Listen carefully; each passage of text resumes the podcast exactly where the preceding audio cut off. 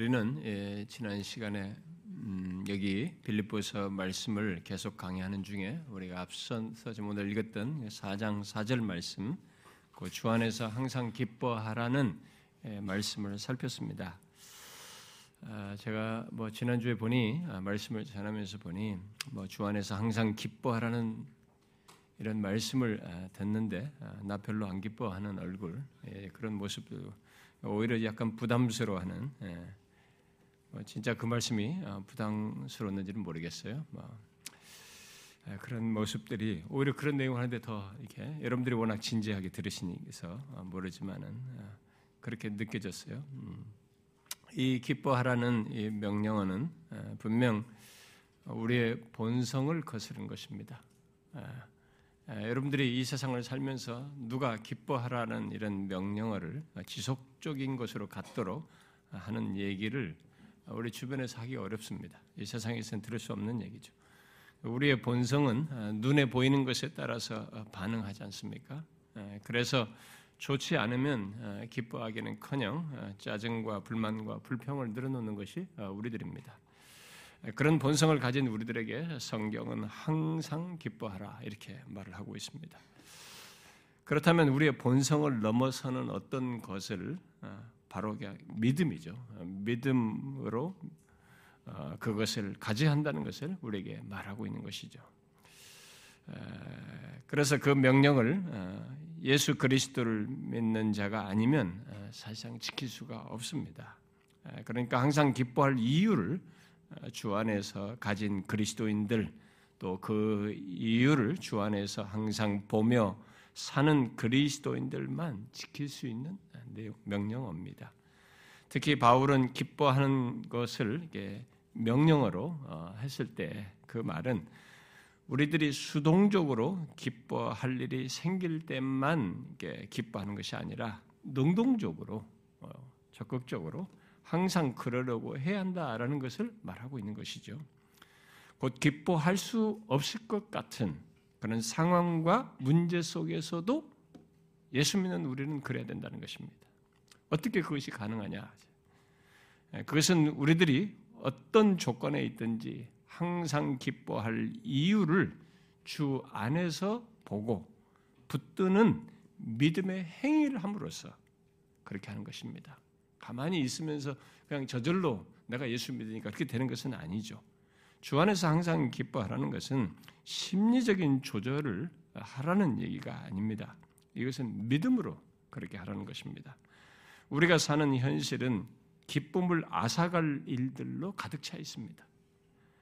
우리가 매일 부딪히는 일들과 상황들 그리고 그 속에서 만나는 사람들로 인해서 심지어 항상 함께 사는 가족들로 인해서도 또 유오디아와 순두개처럼 앞서서 나온 대상들이죠.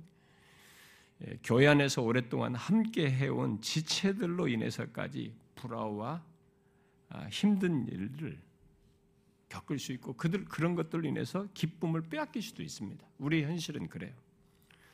그래서 성경은 예수 믿는 우리들이 알고 소유하게 된 구원의 기쁨뿐만 아니라 우리의 삶 속에서 아니 구원의 완성에 이르기까지 항상 기뻐할 이유를 주 안에서 보며 붙드는 신앙의 행위를 함으로써 기뻐하라고 결국 우리들이 믿음을 발휘함으로써 그런 조건에서도 믿음을 발휘함으로써 주 안에서 있는 모든 조건들을 믿음으로 어, 보고 붙드는 그런 믿음을 발휘함으로써 기뻐하라는 이런 말을 하는 것입니다. 따라서 저와 여러분은 어, 죽으라고 어, 뭐 기뻐하는 것을 내 상황에 따라서 하고 싶어 하는 게 우리란 말이에요. 그게 본능이에요. 우리는 뭐 너무 자연스럽습니다. 내 상황에 따라서 기뻐하려고 하는 하는 그것입니다. 그렇게 우리는 자라왔고 그게 내 본성이고 어려서부터 가졌던 삶의 습관입니다. 근데 그것을 따라서 하지 말고 그렇게 하지 말고 기뻐할 수 없다고 할 상황과 문제 속에서도 우리의 모든 것 처음부터 끝까지 구원의 모든 것을 말하는 주 안에서 또 내 삶의 모든 것을 허락하고 인도하고 다스리는 것을 담고 있는 주님 안에서 기쁨의 이유를 보고 붙들라는 것입니다. 여기 기뻐하라는 것은 단순히 억지 웃음 같은 것도 말하지 않습니다. 기뻐해야지, 기뻐해야지라고 머리에 되뇌이는 그런 쇠뇌시키라는 말도 아닙니다. 아, 이것은 눈에 보이는 것은 우리가 삶의 현실에 눈에 보이는 것은 격동스럽고 뭔가 불만스러울 수 있으나 그럼에도 나를 향한 구원과 나의 삶의 모든 것을 주장하시는 주님 또 변하지 않는 이 기쁨의 이유를 내가 이 땅에 사는 동안 죽을 때까지도 영원히 변하지 않는 이 기쁨의 이유를 믿음으로 붙들면서 가지라는 것입니다. 그런 삶의 경험을 코넬이라는 사람은 이렇게 표현했습니다. 이 땅 위에 찬송가 작사자죠. 이 땅 위에 험한 길 가는 동안 참된 평화가 없지만 내 영혼의 그 기, 깊은 데서 맑은 가락이 울려나네. 그랬어요. 그렇게 주님 안에는 감출 수 없는 사실이 있다는 거죠. 그로 인해서 갖는 내 영혼의 깊은 곳에서 맑은 가락이 울려나는 그것이 우리에게 있다는 것이 그런 찬송과 기쁨이 있다는 것이죠. 평안이 있다는 것입니다. 그러므로 항상 기뻐하라는 이 명령은 두 가지 조건 속에서 갖고 지킬 수 있다고 말하는 것입니다. 하나는 주 안에 있는 사람이어야 하고 그리스도인이어야 하고 다른 하나는 주 안에 있는 기쁨의 이유를 믿음으로 보고 붙드는 것입니다. 이 두 가지 중 전자만 주 안에 있는 사람인 것만 내가 그리스도인이라는 사실만으로는 항상 기뻐하는 것이 되질 않습니다. 그러므로 하늘의 시민권을 가진 신자이거든 현재 그런 자로서 우리의 구원의 완성이 있기까지 구체적인 삶으로서 주 안에서 항상 기뻐하라는 이 말씀을 삶 속에서 갖기 위해서 자신이 주 안에 있는 자요 하늘의 시민이라고 하는 것을 말하며 단순히 그것만 나는 그런 사람이야 그런 사람이야 이렇게 되뇌이기만 하지 말고 자신의 모든 삶 속에서 자기와 연합하신 주님 그 주님 안에 있는 기쁨의 이유를 믿음으로 보고 붙드셔야 합니다. 우리가 그것을 잊지 말아야 돼. 그럴 때만 주 안에서 항상 기뻐하는 것이 삶의 경험으로 가질 수 있습니다. 자, 그런데 이제 오늘 본문은 어, 어떤 면에서 우리가 지난주에 살핀 예, 주 안에서 항상 기뻐하라는 이 명령보다 더 어렵게 여겨지는 명령을 뒤이어서 하고 있습니다. 무엇입니까? 너희 관용을 모든 사람에게 알게 하라는 것입니다. 바울은 이 내용 또한 하늘의 시민권을 가진 그리스도인들이 최종 완성에 이르기까지 그 사이를 사는 데 있어서 가져야 할 삶으로 말하고 있는 것입니다. 여러분, 너희 관용을 모든 사람에게 알게 하라는 이 말씀을 예수 믿는 우리의 구체적인 삶, 실천적인 삶으로 말한 것에 대해서 여러분 한번 생각해 보세요. 자신에게 있어서 삶을 실천적으로 가져야 할 삶으로 말한 것을 한번 네, 자기와 연관지어서 한번 생각해 보십시오. 여기 실천적인 삶으로 말하고 있는 이 내용들을 잘 보면 우리가 앞에 4장 1절부터 계속 구체적인 내용들을 말했잖아요. 그런 내용들을 잘 보면 바울이 그리스도를 본받아 어떻게 해서든지 죽은 자 가운데서 부활에 이르려는 삶의 여정 속에서 가졌던 것들이고 결국 바울을 본받는 것 속에 포함되어 있는 것입니다. 그러므로 그 어떤 것도 단순히 윤리 도덕 차원에서 말씀하는 내용이 아니에요. 지금 오늘 본문도 그렇고요. 여기서 말하는 이런 실천적인 내용들은 예수 그리스도를 믿는 신자의 신앙적인 삶으로서 믿음의 삶으로서 말하는 것들입니다. 단순 윤리가 아니라는 거죠. 그러나 잘 보시면 어, 우리들이 구원의 구원의 완성 구원이 완성될 때까지 그리스도인으로서 갖는 그 어떤 삶도 단순히 외적으로 그럴듯해 보이는 어떤 삶이나 행동 이런 것들을 성경은 우리에게 강조하지 않습니다. 주 안에서 굳게 서고 주 안에서 같은 마음을 품고 주 안에서 항상 기뻐하라는 내용이 앞서서 그러야 했듯이 또 뒤은 내용, 계속되는 내용에서도 아무것도 염려하지 말고 하나님께 아뢰고 또 참되고 거룩한 것을 생각하라는 등의 이런 내용에서도 보듯이 모두 주님과 관련되어서 갖는 성품적인 특성과 거룩한 성격을 지니고 있습니다. 오늘 우리가 살피려고 하는 내용도 우리의 관용, 곧 성품적인 것을 말하면서 그것을 모든 사람에게 알게 하라라고 말을 하고 있습니다. 그런데 여러분, 이런 명령, 곧 우리의 실천적인 삶을 말한 너희 관용을 모든 사람들에게 알게 하라는 이런 명령은 명령은 제가 앞에서 말한 대로 주 안에서 항상 기뻐하라는 것보다 더 어렵게 느껴져요. 여러분도 생각해 보시면 알겠지만 더 어렵게 느껴집니다. 왜 그렇습니까? 이것은 전적으로 이 모든 내용 자체가 전체가 다 적용을 말하고 있기 때문에 그렇습니다. 물론 주 안에서 항상 기뻐하라는 것도 마음이 힘든 현실 속에서 어, 또그 믿음으로 기뻐할 이유를 주 안에서 봄으로써 해야 한다는 면에서 곧 그때마다 아니 항상 그래야 한다는 면에서 적용적인 내용을 지금 말을 하고 있습니다. 그러나 우리 관용을 모든 사람에게 알게 하라고 하는 것은 아예 전적으로 삶의 적용을 말하는 내용이에요. 우리가 신앙생활에서 힘든 부분이 뭡니까? 순종하라라고 하는 것, 순종의 이유들, 순종할 만한 어떤 내용들을 많이 배우고 배우고 아는 것보다 실제 순종하는 것이잖아요. 순종하는 게 어렵지 않습니까? 그러니까 하나님의 진리를 알고 배우는 것보다도 그것을 삶에 적용하는 것이 더 어렵지 않습니까? 그런 맥락에서 오늘 본문 이 5절은 전적으로 그런 삶의 적용을 말하고 있어서 진짜 어려운 내용이죠. 물론 이 내용조차도 앞에 4절에 연결해서 생각할 수 있습니다. 곧주 안에서 항상 기뻐하라는 것에 이렇게 방해되지 않도록 곧 기쁨을 빼앗기지 않도록 할 내용으로 어, 사람과의 관계 문제를 연결해서 말했다고 할 수 있습니다. 그래서 이 내용 속에도 주 안에서라는 사절에서 말한 주 안에서라는 이 근거를 연결해서 생각할 수 있습니다.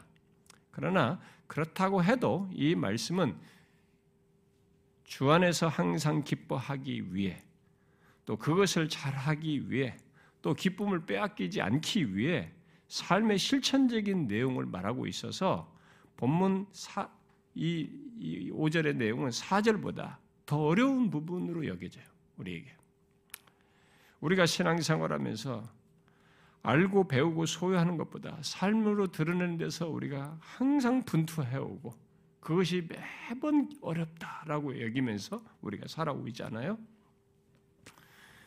어, 예수님이나 사도 바울이나 어, 야고보 같은 예, 예, 성경의 기록자들, 1세기의 사도들이 삶이 없는 것을 가짜라고 했습니다.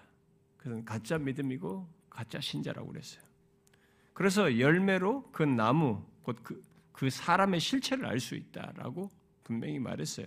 그렇게 성경은 삶을 강조하고 있습니다. 이 적용을 강조하는 거죠. 이 삶의 적용은 그런 면에서 중요하고 모든 신자에게 꼭 있어야 하는 것입니다. 그런데 우리들이 신앙생활하면서 느끼는 것이지만 말씀 듣고 성경 공부하는 것까지는 우리에게 그리 어렵지 않아요. 오늘날의 교회 다니는 사람 중에 예배 살짝 드리고 빠져나가는 이런 정도의 수준의 신앙생활들이 태반이지만 그래서 말씀을 체계대로 배우고 뭐 이런 거, 이런 과정조차 그래서 오죽하면 QT QT 훈련 시켜가지고 QT로 유명해져가지고 대형 교회가 된 교회도 있잖아요. 그러니까 워낙 그런 것이라도 해서 이렇게 따라가다 보니 그렇게 하고 있는데 사실 정상적으로 보면 신앙생활 자체가 하나님의 말씀 체계대로 계속 배워야 되거든요. 그래야만이 우리 연약한 인간의 이 조건 자체가 이 유혹이 많은 세상에서 믿음을 지켜갈 수 있고 성장이라는 걸 할 수 있는 겁니다. 교회에서 연륜만 생긴다고 해서 신앙이 성장하지 않습니다. 그것은 자기 관리밖에 안 돼요.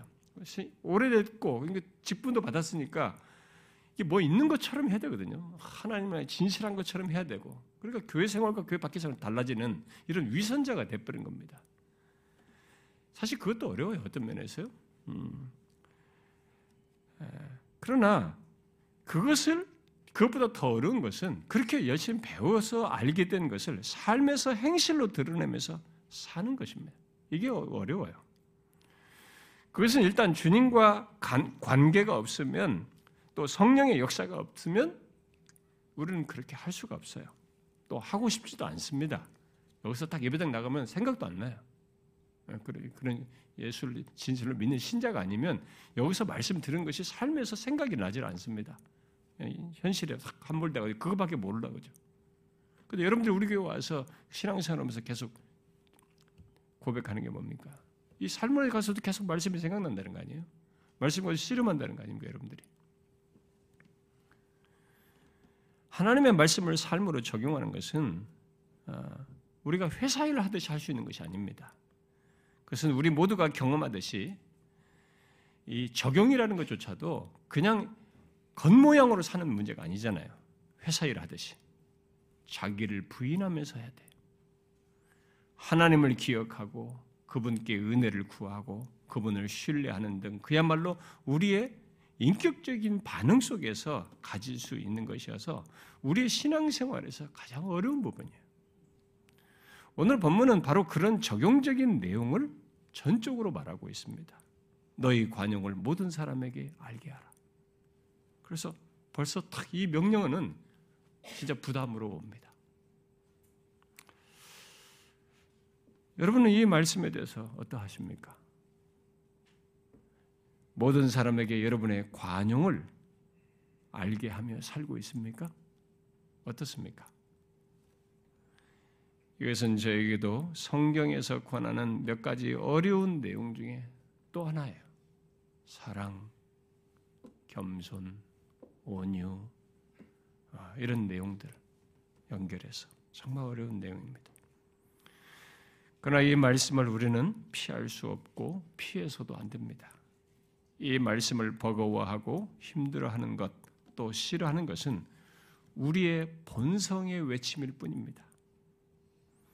우리 안에 거하시는 성령은 예수 그리스도를 믿는 신자에게 있는 그에게 있는 성령 하나님은 다른 목소리를 내십니다. 우리 안에서 본문과 같은 말씀을 따라서 사는 것이 하늘의 시민으로서 구원의 완성에 이르기까지 가야 할 길이다.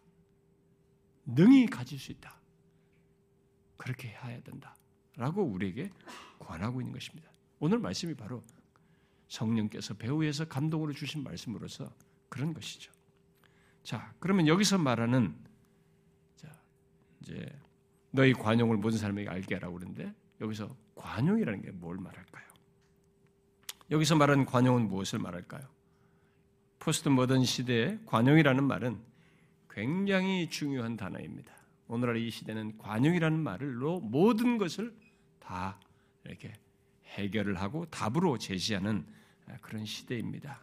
그래서 관용이 없어 보이는 어떤 종교나 그런 주장, 가르침, 또 그런 사람들을 단칼에 이렇게 단죄하고 어, 달리 보는 그것이 우리 시대입니다. 그러다 보니까 이게 관용적이야 하려고 우리가 몸부림을 치는 그게 이 세상의 현 시대, 이 포스트모던 시대에 survive 하는 거죠. 자기 자신들이.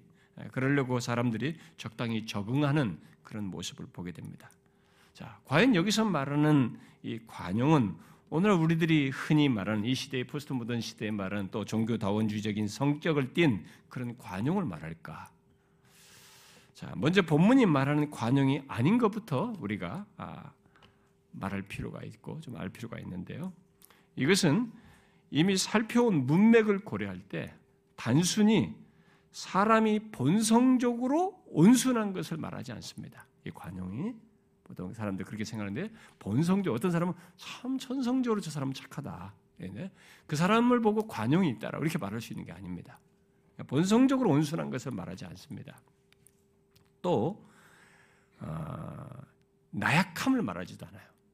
어떤 사람들에게 적극적으로 자기를 나타내는 걸 주저하고 너무 나약한 거든요. 심약하고 이런 사람들 이런 나약함을 말하는 것도 아닙니다.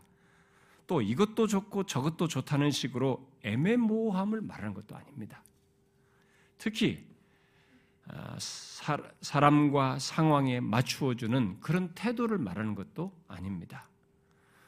또 평화주의자 평화주의를 말하면서 그것에 맞추어 행동하는 것과 같은 것도 말하지 않습니다. 평화주의자들이 평화라는 이름 아래서 모든 걸 희생하면서 거기에 맞추는 거죠. 이것을 관용이라고 이 시대가 말하는데 그것을 관용이라고 말하지 않습니다. 성경이 여기서 말하는 관용이 아니에요.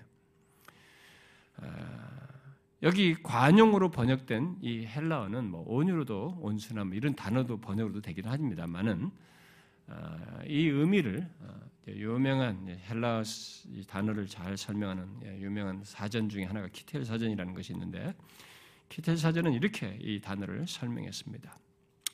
완고하게 자기 권리를 주장하며 자기만을 추구하는 것, 그리고 다른 사람에게 아무런 은혜를 베풀지 않는 것과 반대되는 것이다.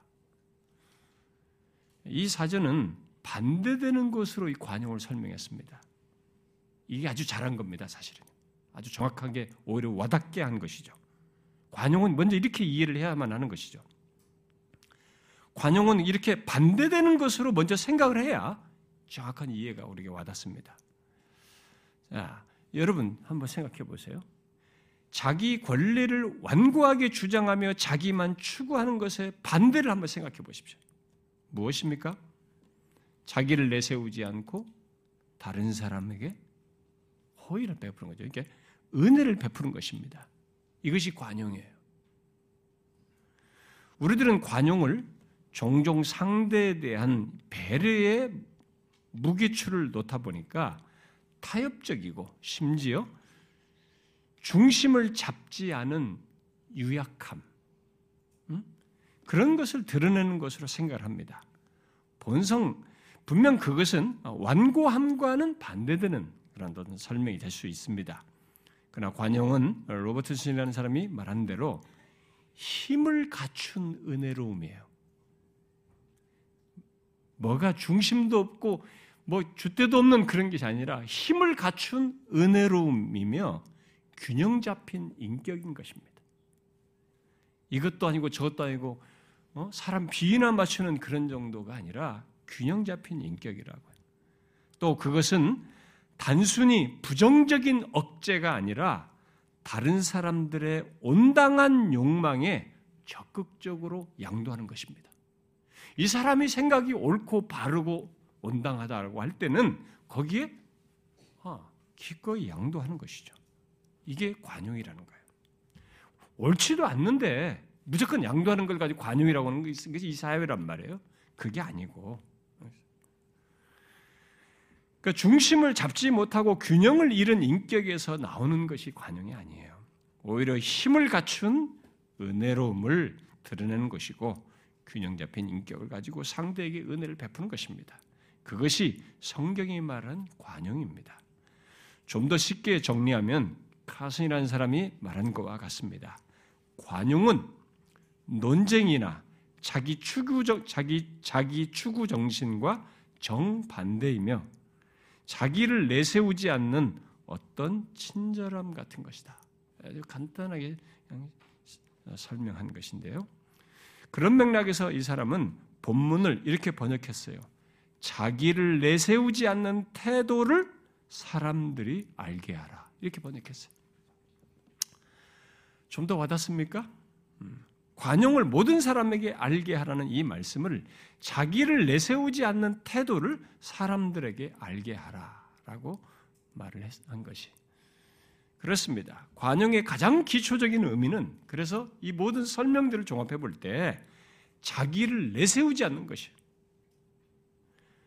우리가 살아가면서 만나는 대상들, 길든 짧든 관계를 맺는 사람들에게 자기를 내세우지 않고 대하는 것을 여러분들이 한번 생각해 보십시오. 뭐 그렇다고 해서 진리를 말하지 않고 타협하는 것이 아니에요.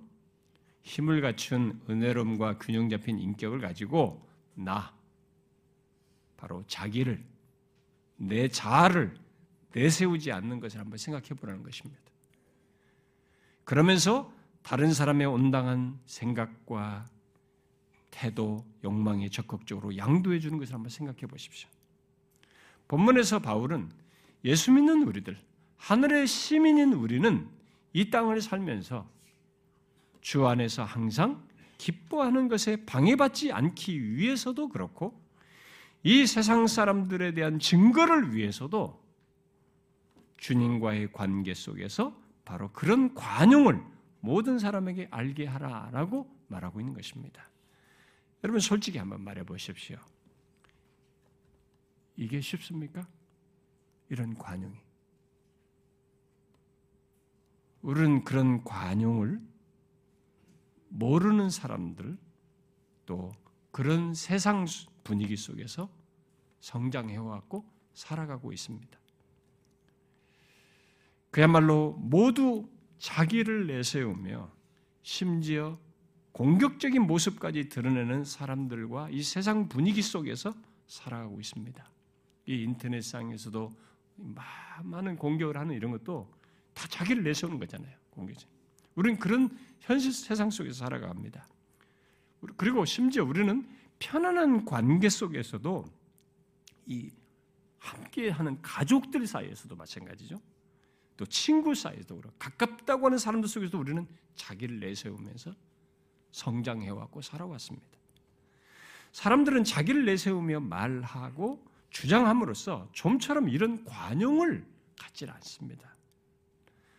저는 교회 안에 있는 사람들 사이에서도 이런 관용을 드러내지 않고 자기 주장과 권리를 주장하며 고집을 부린 사람들을 많이 봐왔어요.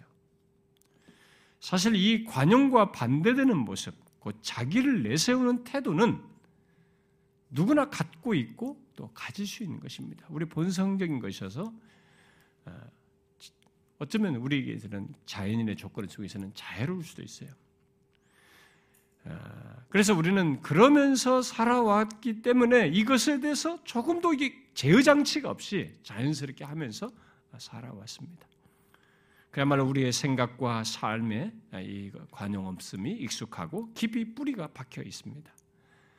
그래서 아무리 예수를 믿어도 하나님의 말씀을 따라 행하는 믿음의 삶이 없으면 우리는 자신도 모르게 익숙한 본성을 따라서 자기를 내세우고 있는 것을 보게 됩니다. 여러분 그렇지 않습니까?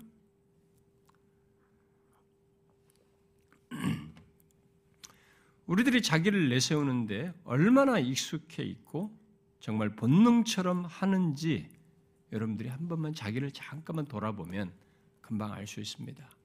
아주 흔합니다. 어떤 사람은 자기 실력으로 자기를 드러냅니다. 나의 능력 있음을 드러내야죠. 자기의 학벌을 드러냅니다. 자기의 재력으로 자기를 드러냅니다. 사회적 지위를 은근히 드러내요. 또 자기의 외모를 드러냅니다.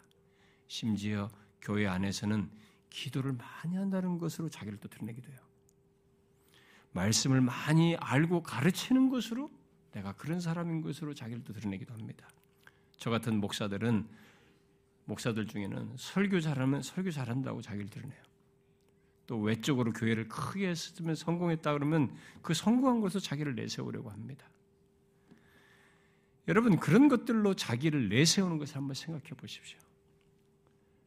상대를 무시하는 것으로든 배려하지 않는 것으로든 말과 행동으로 자연스럽게 드러낼 것이고 은혜로움 같은 것이나 다른 사람의 온당한 생각이나 어떤 말에 귀 기울이지 않을 것입니다. 관용이 없을 때는 그래요.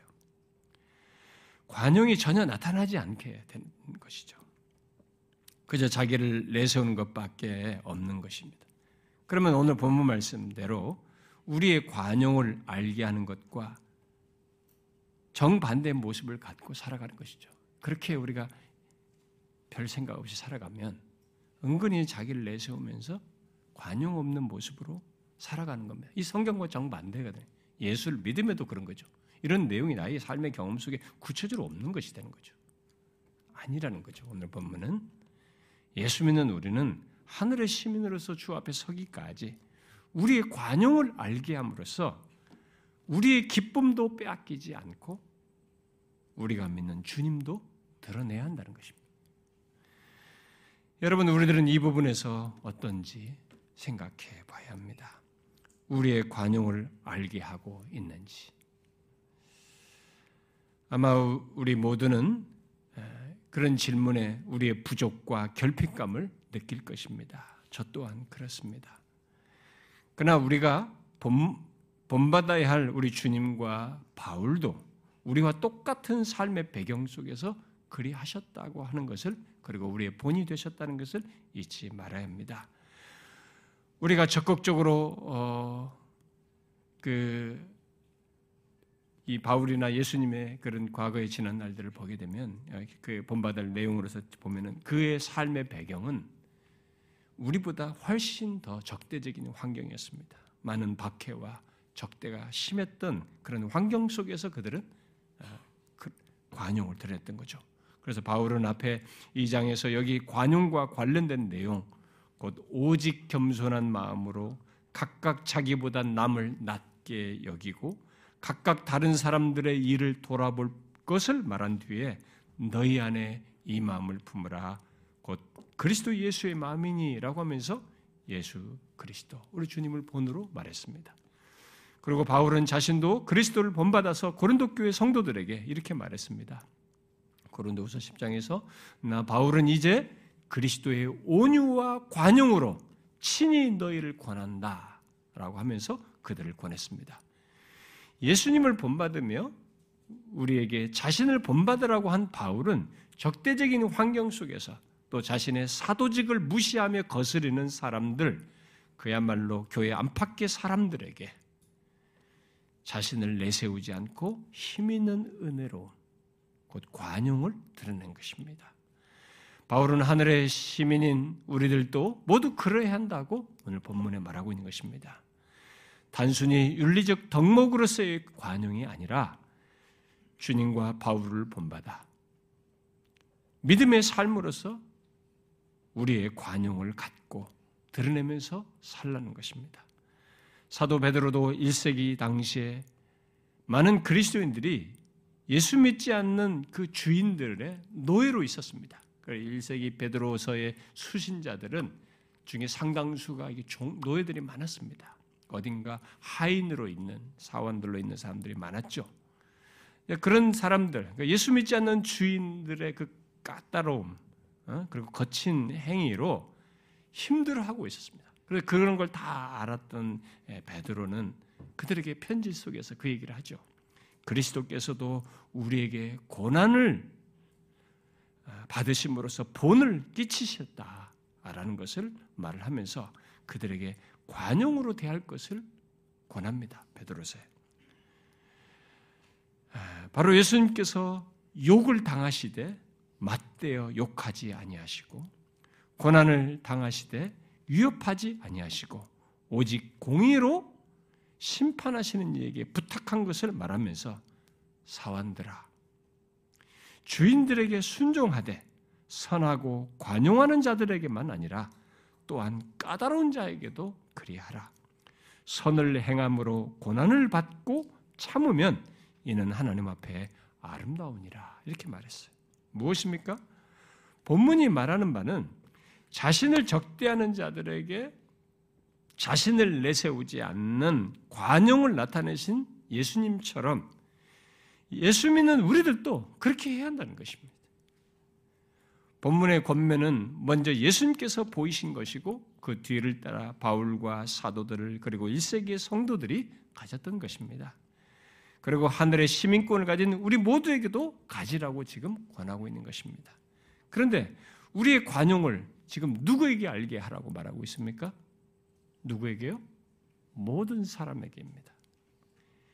예수님과 바울처럼 또 1세기 성도들처럼 교회 안에 사람들뿐만이 아니라 교회 밖의 사람들까지 까다로운 주인까지입니다. 모든 사람에게 그렇게 하라고 말하는 것입니다. 상대가 주인이든 또 종이든 내 상사든 내 부하든 돈 있는 사람이든 가난한 사람이든 사회적 지위가 높고 똑똑한 사람이든 지위가 낮고 아, 배운 것이 없는 사람이든 심지어 1세기 그리스도인들의 주인들처럼 거칠고 까다로운 자에게까지 모든 사람에게 관용을 나타내는 것입니다. 우리는 그렇게 함으로써 믿음의 선한 싸움을 싸워야 한다는 것이죠. 그래서 주 안에서 굳게 서야 한다는 것이고 기쁨을 빼앗기지 말아야 한다는 것입니다.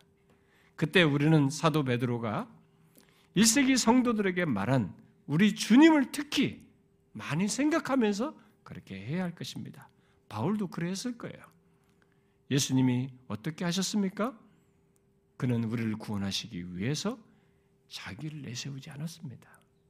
정말 그가 말 한마디면 다 쓸어버릴 수 있는 사람들이에요.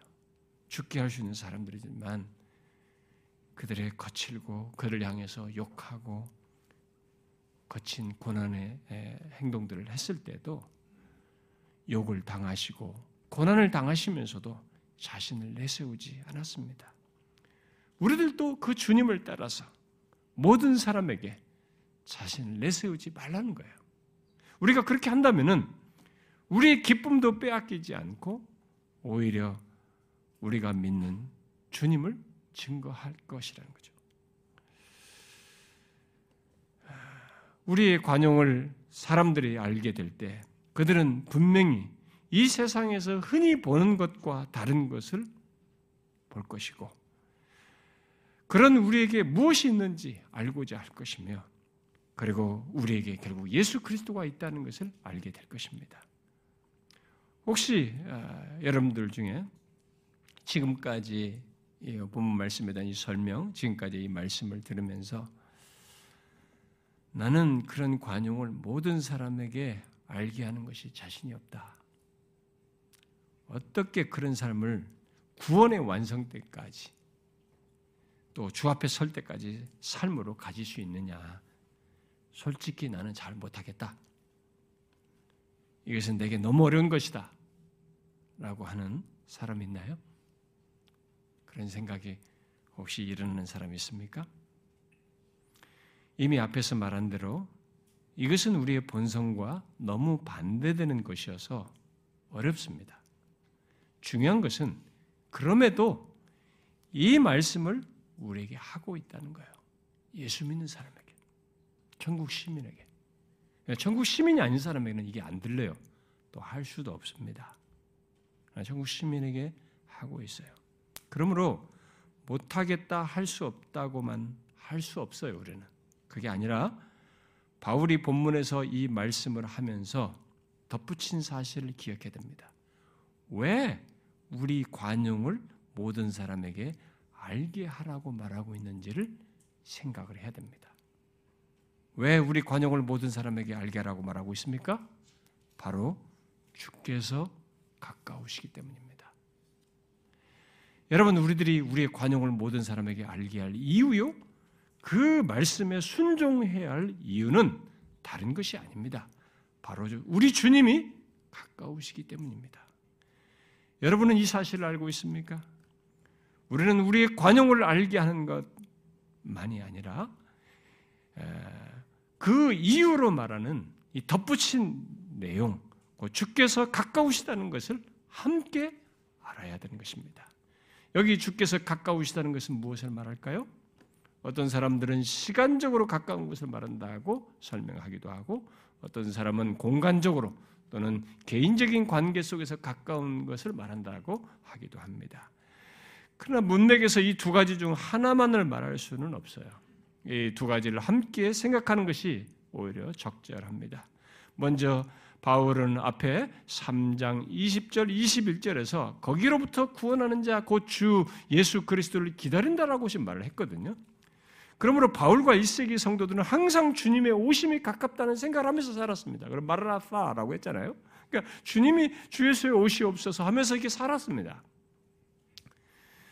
그렇다면 본문은 주님께서 곧 오실 터이니 달리 말하면 곧 주님을 곧 주님을 만나야 하고 그 앞에 서야 하니 너희 관용을 모든 사람에게 알게 하라. 이런 말이 되는 것입니다. 자기를 내세우지 않는 관용을 나타내야 된다. 그것이 1세기 성도들의 삶이었어요. 우리는 주님이 주님의 오심이 가깝다는 생각을 하고 하면서 어, 살아야 합니다. 그걸 항상 생각해야 돼요. 사도 요한은 요한일서 3장에서 주를 향하여 이 소망, 그 주님 오심을 오심으로 변화될 소망이죠. 또 주님 앞에 설 것에 대한 소망이죠. 그런 소망을 가진 자마다 그의 깨끗하심과 같이 자기를 깨끗하게 하느니라라고 했습니다. 우리는 아무 생각 없이 살지 않습니다. 예수 믿는 우리들이 이 세상을 아무 생각 없이 살질 않아요. 아니 그렇게 할 수, 살 수가 없습니다. 왜냐하면 주님이 가까우시기 때문입니다. 주께서 가까우시기 때문에 그래요.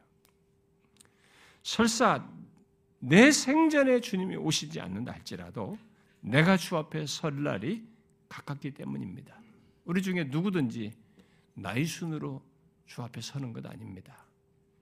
아시죠? 여러분 우리 공동체 안에서도 먼저 앞서간 사람들 중에는 청년들 젊은 사람들도 있었잖아요. 내가라도 주님 앞에 설 수 있는 거예요. 그래서 우리들이 모든 사람의 관용을 나타내는 이유가 바로 그것입니다. 우리가 잊지 말아야 됩니다. 우리는 이 세상에서 끝장을 볼 사람들이 아닙니다. 곧 주 앞에 설 사람들이에요. 그때가 가깝기에 우리는 나를 내세우며 거칠게 살 것이 아니라 반대로 나를 내세우지 않는 관용을 모든 사람에게 알게 하며 살고자 한다는 것입니다. 이게 그리스도인. 또 주께서 가까우시다는 것은 그런 시간적인 의미만을 말할 수 없습니다.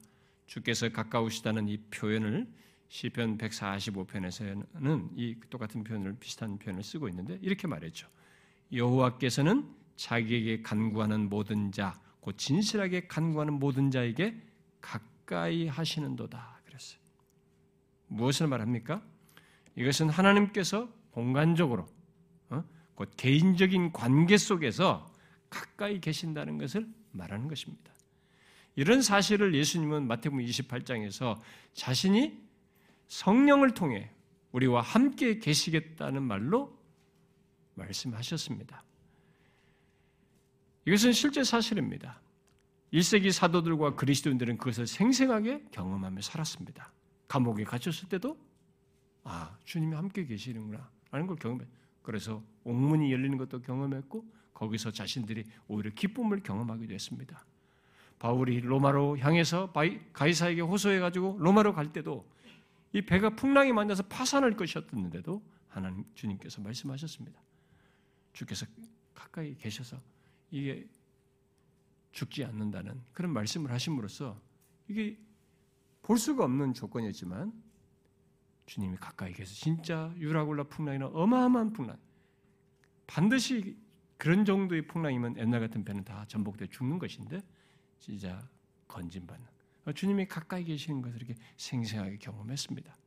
그처럼 주님은 이 땅을 살며 우리를 대적하는 현실 속에서 믿음을 지키며 살아가는 우리들에게 우리, 또 우리의 관용을 모든 사람에게 나타나, 나타내려는 우리에게 가까이 계셔서 그의 눈을 우리에게서 떼지 않으십니다.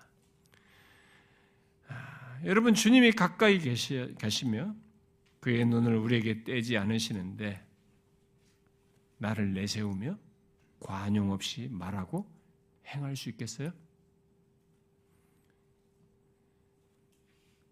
가까이 계신 주님을 못 보니까 그렇게 하겠죠. 그걸 망각하니까 그렇겠죠.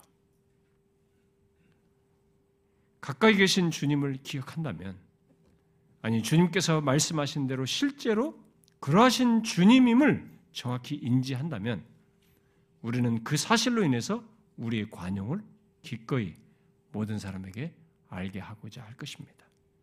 여러분 기억하십시오. 우리 주님이 가까이 계십니다. 가까이 계셔서 그의 눈을 우리에게 떼지 않으십니다. 우리는 예수 믿는 우리들이 알고 있는 사실이에요. 우리가 삶 속에서도 확인하는 사실입니다. 그래서 우리가 관용을 나타내시는 것을 다 보십니다. 아셔요.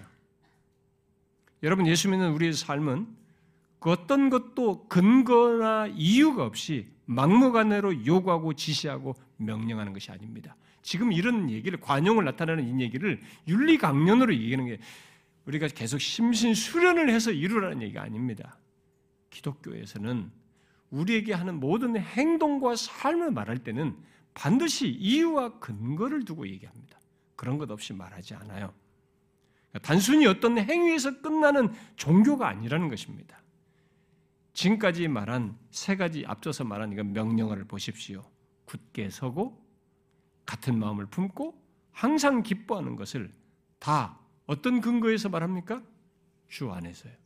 모두 다 주 안에서라고 말했습니다.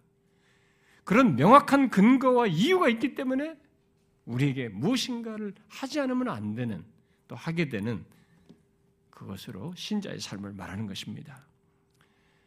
심지어 전적으로 적용적인 내용을 말하는 오늘 본문의 이 명령어조차도 그냥 그런 행위와 삶만을 가지라고 말하지 않고 뭐라고 말해요? 주께서 가까우시다. 라는 이 사실, 그가 우리 가까이 계시다는 사실을 말을 함으로써 얘기하고 있습니다. 그렇습니다. 우리는 근거도 없이 우리 스스로 또 어떤 나와 어떤 주님과 이런 아무 어떤 다른 관계도 없이 또 어떤 방향도 없이 또 어떤 이런 모든 삶에 대한 결론도 없이 행하며 사는 그런 사람들이 아닙니다. 우리를 향한 하나님의 모든 말씀은 우리의 내면과 행위와 삶에 대한 모든 그런 말씀은 다 주 안에서 하는 것이에요. 주께서 가까이 계신 것 속에서 주님 배울 사실 속에서 우리에게 말씀하시는 내용들입니다. 여러분 오늘 말씀을 바로 그런 사실에 근거해서 다시 보십시오. 저와 여러분이 이 땅을 하늘의 시민으로서 살면서 왜 우리의 구원이 완성되기까지 모든 사람에게 관용을 나타내야 하는지, 왜 우리의 관용을 그들에게 알게 해야 하는 것입니까?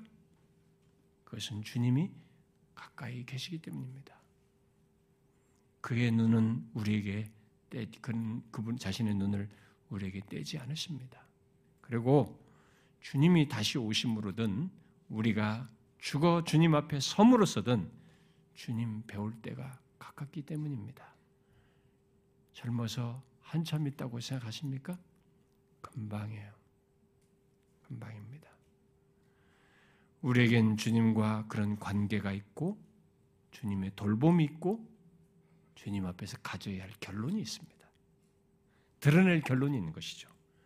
그러므로 비록 본성적으로 힘들고 세상 분위기 상으로도 쉽지 않은 것이지만 주께서 가까우시다는 사실을 기억하고 우리의 관용을 모든 사람에게 알게 해야 됩니다. 저와 여러분이 그래야 돼요. 가까이고 익숙하고 친한 사람들에게도 그래야 되고 교회 밖에 모든 사람들까지 그래야 됩니다. 나와 접촉하는 사람들, 그가 가족이든 친구든 교회 안에 다른 지체든 심지어 직장에서 까다롭게 구는 사람들까지 우리는 그러고자 해야 됩니다. 왜요? 우리는 천국 시민이잖아요.